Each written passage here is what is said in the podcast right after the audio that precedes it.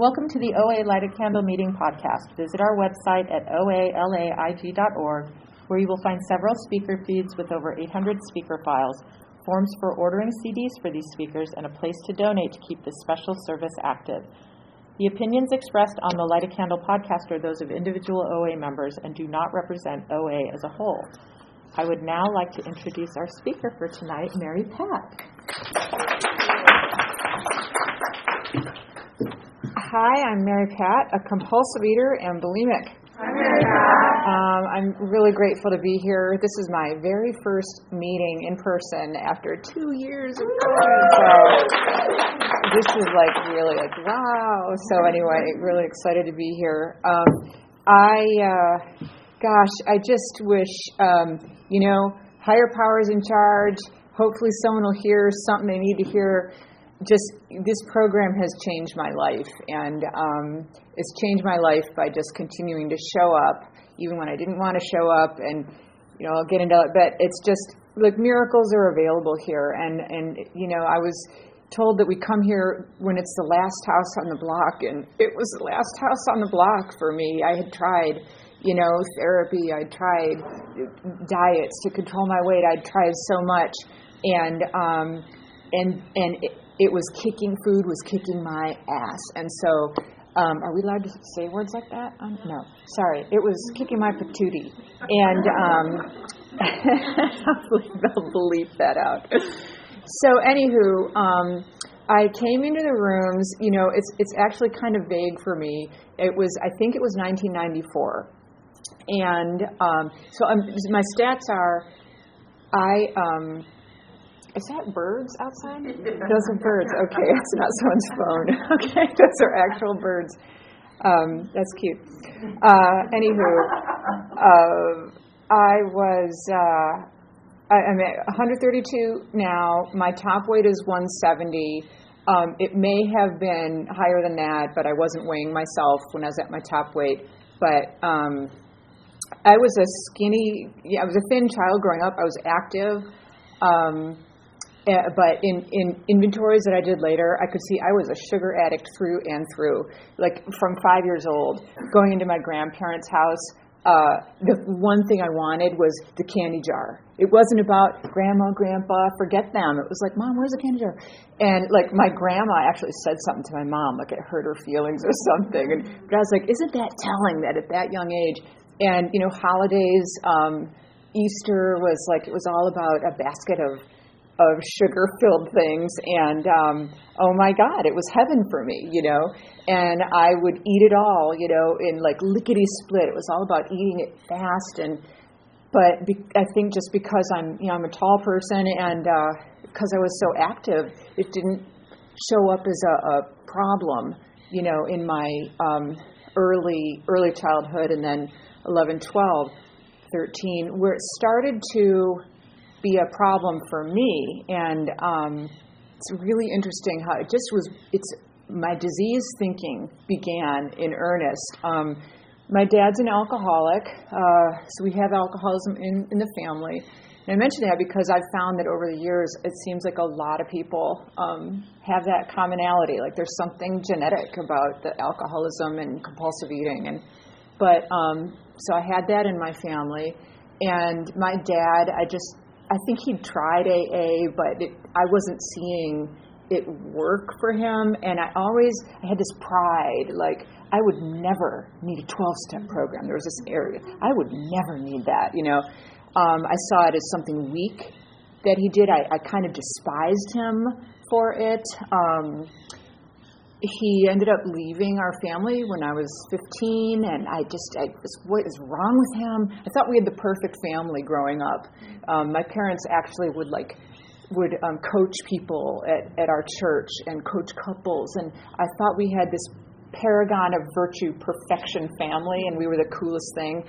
And when our family just shattered everything I believed, you know, and uh, I just felt like our family was the biggest fraud, and you know, it was just um, I had a, a rough time with that, and so I began eating in earnest. Uh, in like I just remember 14, 13, 14, coming home from school and just going to the sugar stuff that was in our cupboards. Um, and uh, and then but I we were told we had to eat dinner still because the poor starving children in China uh, somehow they were associated with the amount of food that I ate at dinner but um, you know it just it was it was it began a pattern of disordered eating and um, somewhere in high school a friend introduced me the idea of like I just found out about bulimia. I don't know how, but so I was trying to control my weight because um, I had decided because I'm a tall woman, I decided that short women can have extra weight on them and they're cute, you know. But a tall woman, that's like I'm an Amazon and I'll never get the guy that way. And it was always about how am I going to get the guy. So um, I uh, so I just decided it was intolerable for me to have any weight. So when my weight would start to creep up, I would kind of panic. And I think bulimia started to be just one more method to control it because I wanted the compulsive eating kicked in. I, I ate in quantity. Um, and uh, so anyway, and I was disgusted by. I never thought I would talk about bulimia publicly, and um, I, I, thought it was the most disgusting thing I'd ever heard about.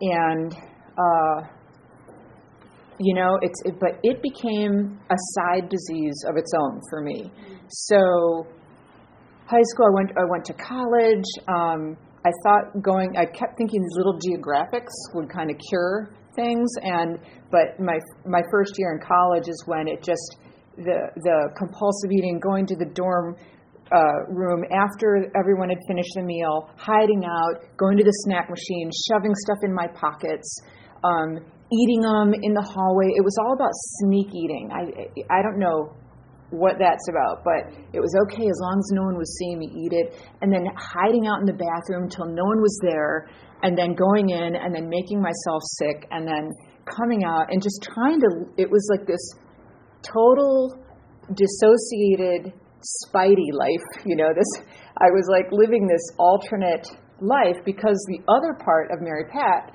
that I was showing was the girl who went to classes and I was getting good grades and I was working at the TV station at college and people, you know, saw me as someone they could count count on. And it's like it was really weird to have to me these two personas and this one that was just the shame base that I couldn't tell anyone about and then this other.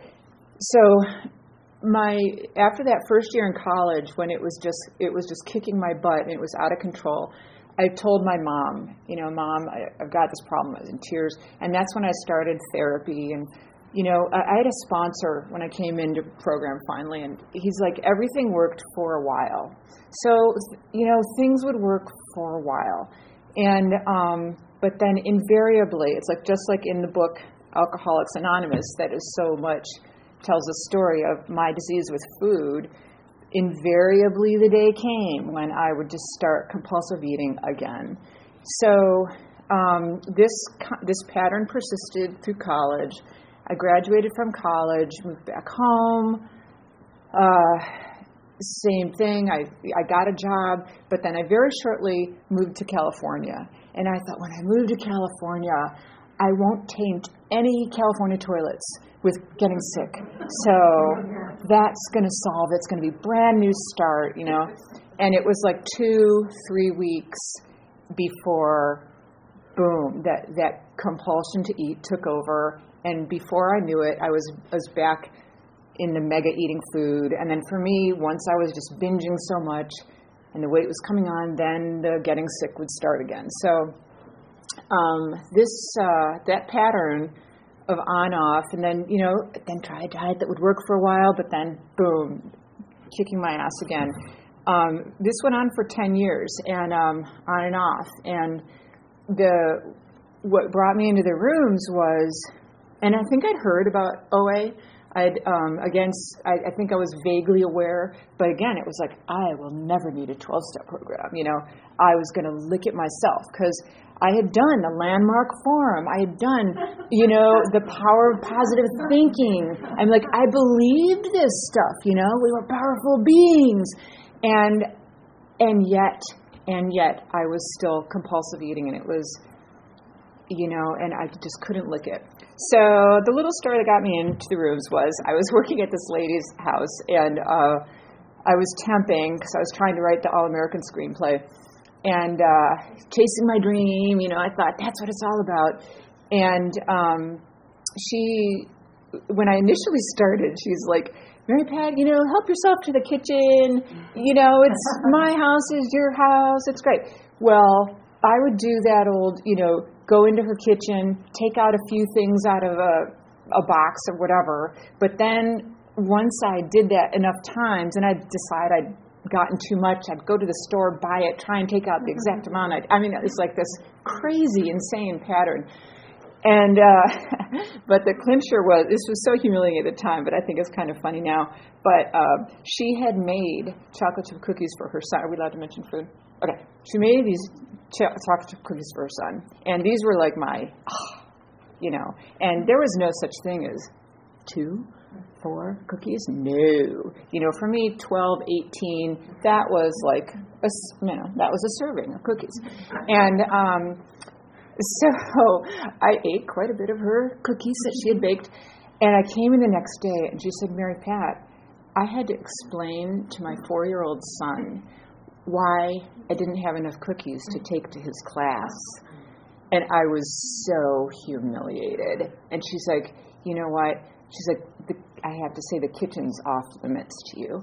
And I just died inside. I was so ashamed and so embarrassed. And at this time, I'll also say, like, the bulimia wasn't working. Like, uh, everything had stopped working. My throat was hurting. I just, I was at a low, low, I was, had reached that pitiful and incomprehensible demoralization thing with the eating. And it's just such a, um, just such a place of despair. But, um, and she told me, she's like, you know, there's a friend of mine is she goes to Overeaters Anonymous and it would be great for you and you should call her. And I remember she was all smiley and I'm like, I wanted to smack her on one hand, you know, but on the other there was that opening of willingness. So whatever bottom I was at at that moment, I took this person's number, I called them, went to my first meeting. It was in North Hollywood. And I did not like OA at all. You know, I, have heard some people tell their stories like, oh, I was at home the second I walked in. That is not my story. I'm like, don't you people understand? I have a busy, cool, I'm trying to be with the cool people. You are not cool here. But I, it was like me. I was telling myself, you know, and, uh, and I'm like, I just didn't want to sit in a dank room, you know, in a circle it just was not what I wanted to do.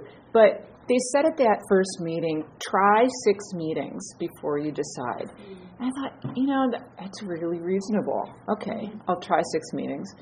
So, um, and then, you know, what happens? I don't know, but it's like at, I was hearing something that was people sharing, people who had lost weight, who were keeping it off. They had that je ne sais quoi, that shining light in their eyes.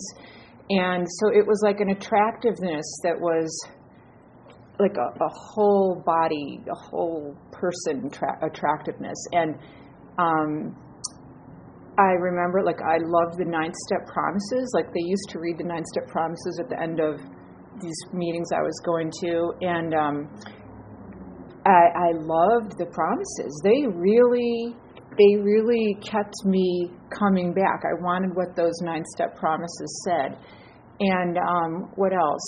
Um, so, like at some of these meetings, like that meeting, they said, "Hey, there's these morning meetings at the Unitarian Church in Studio City, 7:30 every morning."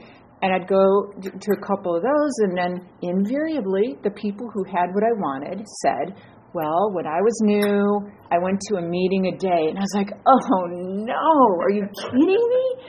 You know, I just wanted to do the least bit possible.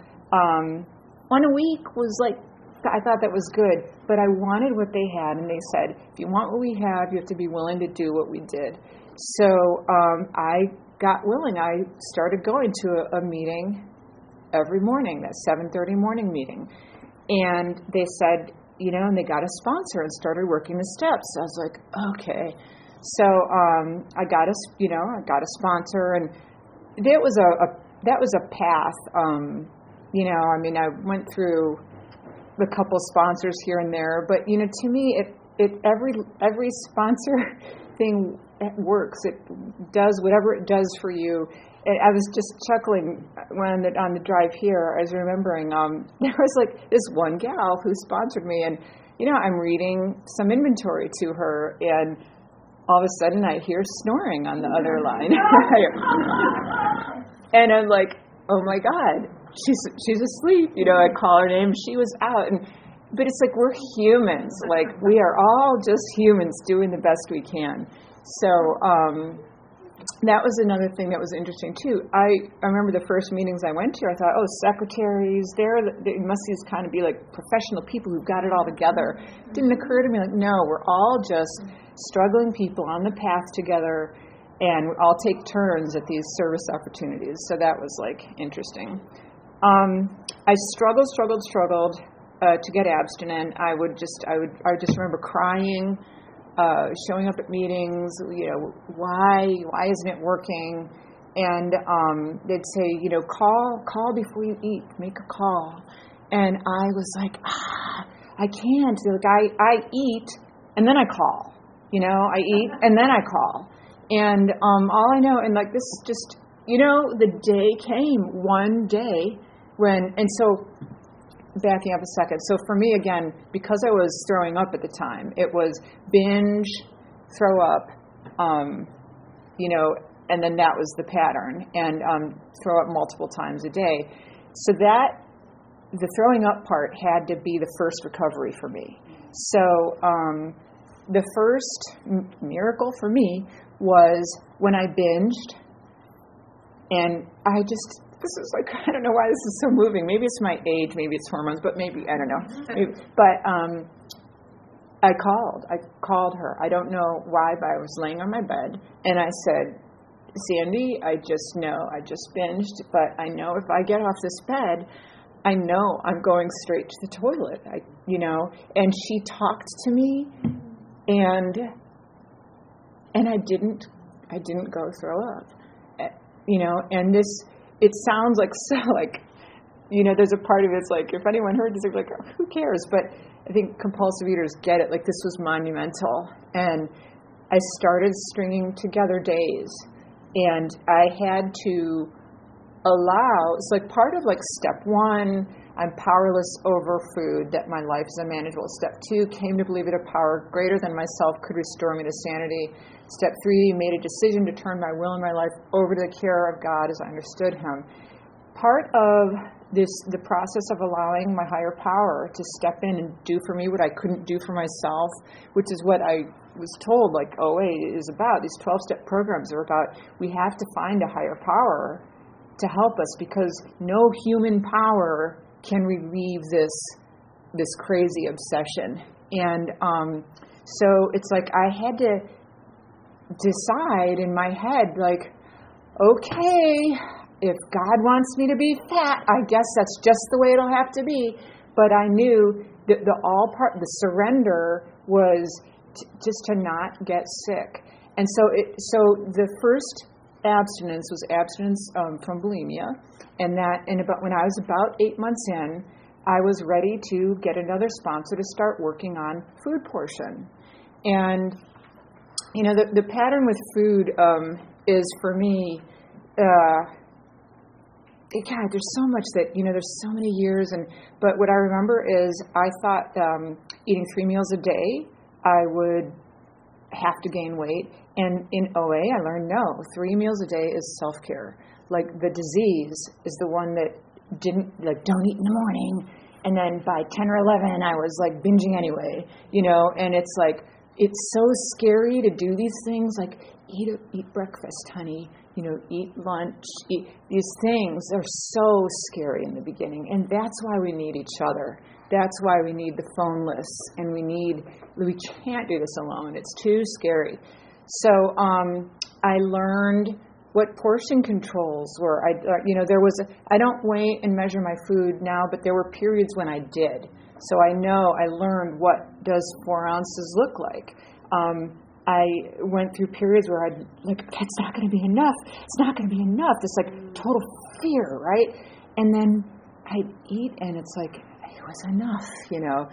Um, learning how to, uh, like, take three deep breaths before I took the first bite. So much of my disease is just like fast eating. It's fast. I want to eat. Scarf, scarf, scarf.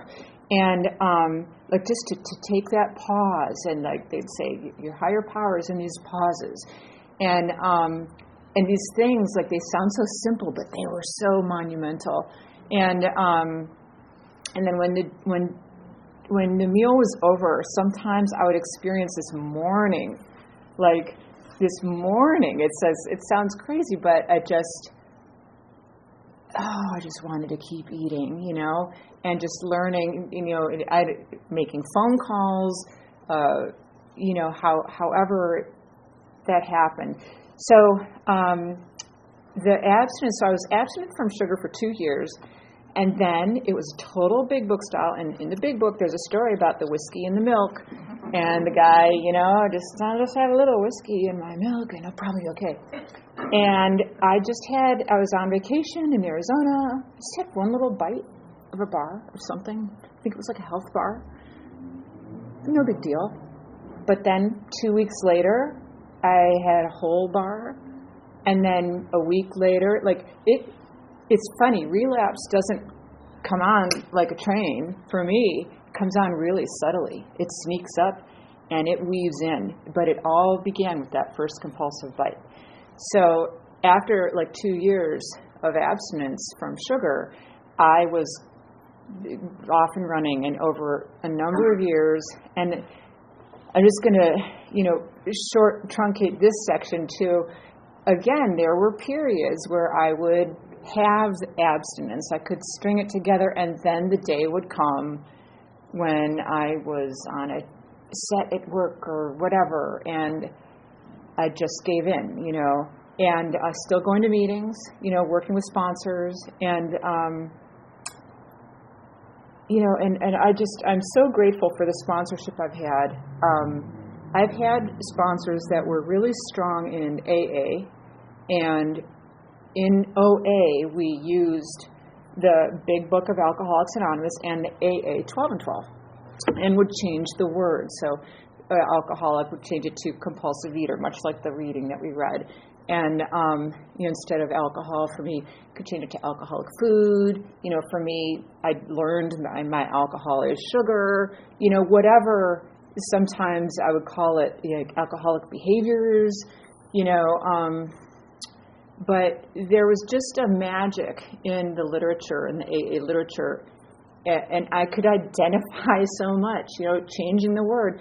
And I just want to say, I was so grateful that the reading we read at the beginning of this meeting, we read it as adapted for Overeaters Anonymous, because, and this is just my opinion, when I hear it read eh, for the AA, there's a part of me that can keep it separate but when I changed the word to overeater and I was powerless over food, my life is unmanageable, it resonates on a much deeper level for me. So I just, for me, it's just, I'm very grateful when the word is changed. Um, it just helps helps up that identification. I hope that makes sense. But um, there was a poignant moment when, in the beginning, um, jumping around a bit, but when I first read the big book, um, I understood the alcoholic, and now I understood it because I was the alcoholic with food. Like I identified with the personality that's described. I identified with that un- inability to put it down. That you know, there, there, but there is a solution and everything that's written in it. And I, so I, it was a connection to my dad. So all of a sudden, I had compassion for this guy that I had been so angry at, you know, and I had appreciation, like, oh, he wasn't this jerk with alcohol just because he was being a jerk. I got like, oh, he didn't like it at all, but he had the disease the same way. Like, I don't like being a compulsive eater, but the same way the food controlled me.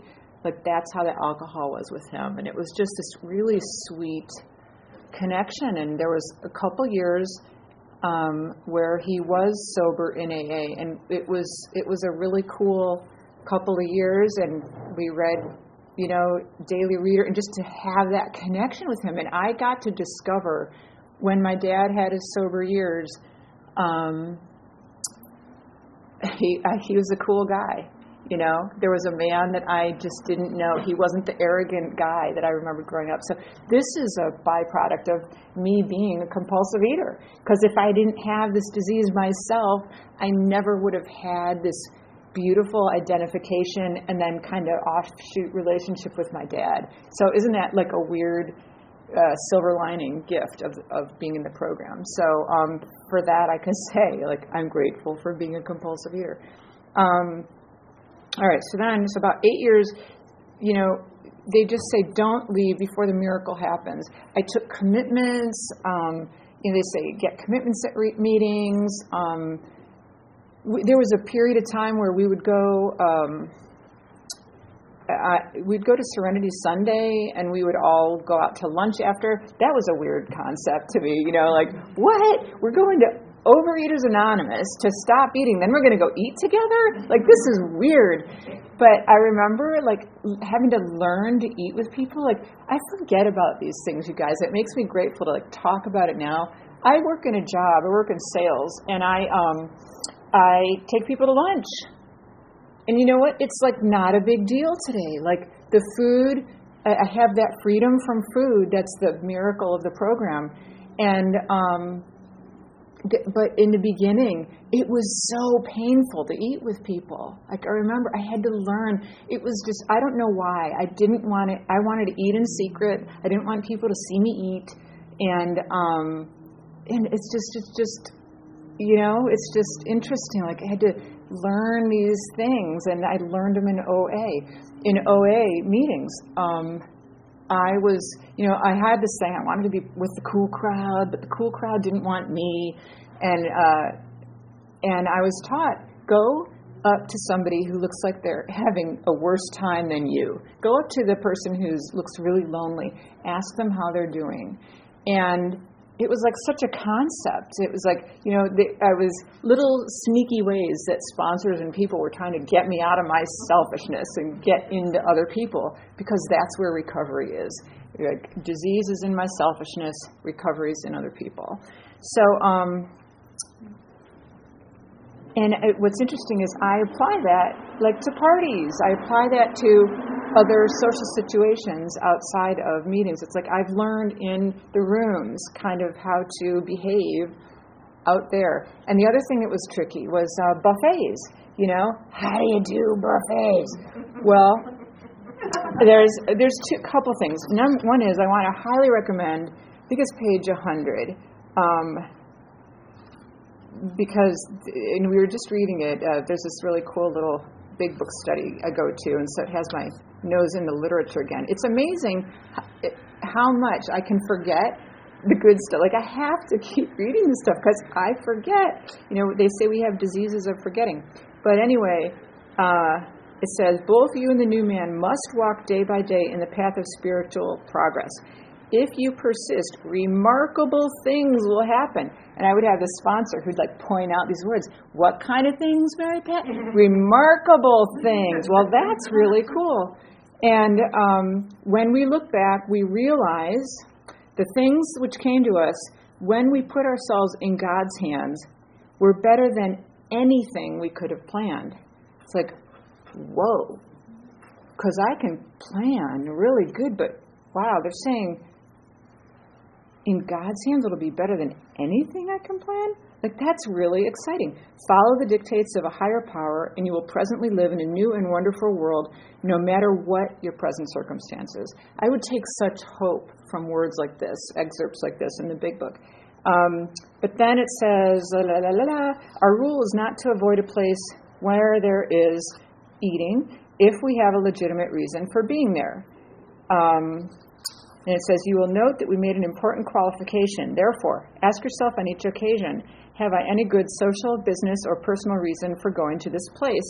Or am I expecting to steal vicarious pleasure from the atmosphere of such places?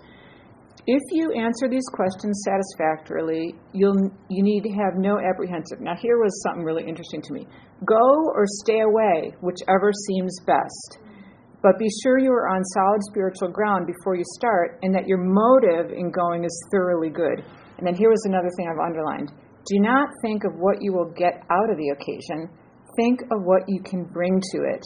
But if you are shaky, you'd better work with another compulsive eater instead. Okay, thanks. So, um, for me, that was huge because I used to think I'm a loser if I don't show up at a certain function. And this was telling me, no, no, no, no, you don't have to go. Go or stay away. There, you don't have to go. There's no win in going. Do whatever's best for you. And that was like, oh, and you know, as sponsors talk about abstinence is the most important thing on the planet without exception. They're like, Mary Pat, if all you do is stay abstinent and then you, you have to like dive in bed, that's a success. Like, that's okay. Like, I had to lower the bar of, you know, what was success. It was just incredible because where I came from, it's like, no, no, I've got to be the superwoman, dude. It, that's it. And it's like, nope, abstinence you're abstinent, that's a success. It's like, wow. So, um, and then uh, think of what you will, you know, it's like so many times, it's like, who am I going to meet? What am I going to get? But it's like, no, reverse. It's like, who, how can I be of service? Who's going to look like they're having a terrible time at this party? How can I go? You know, it, it just flips things so much when I when it's not about what can I get, but it's about what can I give. And um, uh, yeah, well, anyway. So, um, there was something else. All right, buffets, one plate. I was taught, have one plate, and then that's it. That's your meal. It's like, oh, okay. And that, sometimes I'd mound that plate up, but guess what? It was one plate. So these things were like victories along the way. Um, so about eight years in, finally the miracle kicked in, and I was able to start stringing together uh, abstinence from sugar. And by this time, I'd struggled with it so much that I did treat sugar like skull and crossbones, poison. For me, it's poison. And uh, I told this story before, but it got a laugh, so I'm going to tell it again. But probably you won't laugh now. But anyway, it's like that movie Indiana Jones, um, Raiders of the Lost Ark, and Indy and Marion are like um, they're tied back to back, and Indy says, you know, the, the people are going to unearth the thing that's going to zap everyone. He's like, don't look at it, Marion, don't look at it. And for me, that's how I have to treat food, you know. So if I go into a restaurant, sometimes they have a nice glass case with lots of sweets. Sometimes it's like, don't look at it, Mary Pat, don't look at it, look away. And you know what? These little silly things help um, because if sometimes I can stare lovingly at a something that looks, and it can start crazy things. So I'm just like, you know what? You don't. It, these little things can help. So, um, and and I think for me, just having that, it's it's a day at a time. It is, you know, the person that got up the earliest is the person with the most abstinence here. Um, but that said, that that last bite of cake that I had was January 11th of 2002, and that's a miracle for me. So wow, that's like 20 years. Holy, holy chimoli!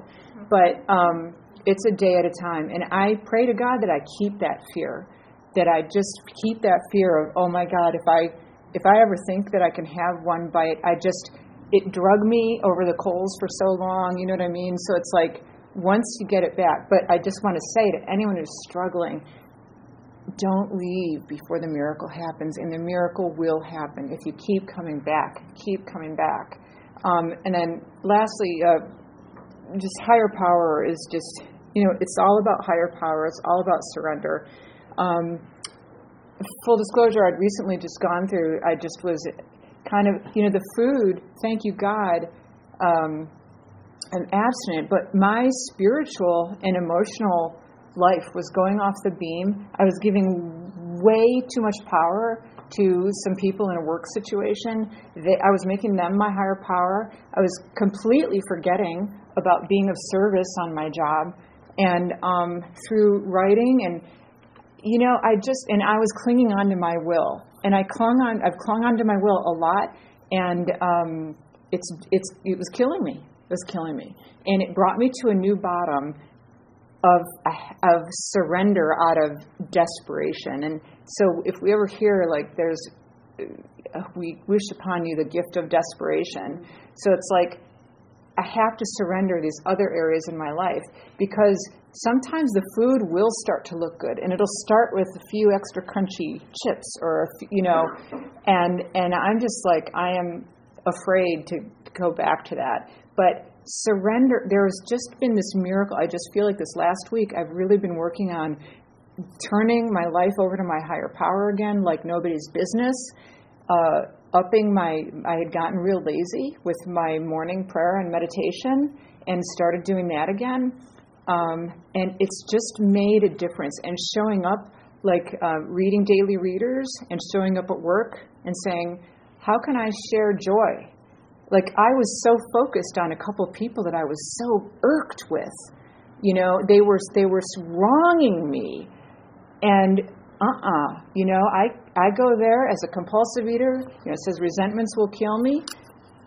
Somewhere between page 60 and 70, it says that, and um, I feel like I was just really seeing that, that resentments will slowly take me out. It will take me to a point where sometimes I think, you know, just really dark places. And the God way and the way we learn in program and in the big book of Alcoholics Anonymous, uh, it just, it, it's a way, uh, it brings us, it gives us an opportunity to have peace and serenity in our life. And the other thing I'm seeking is like joy. You know, people are like, what do you do for fun?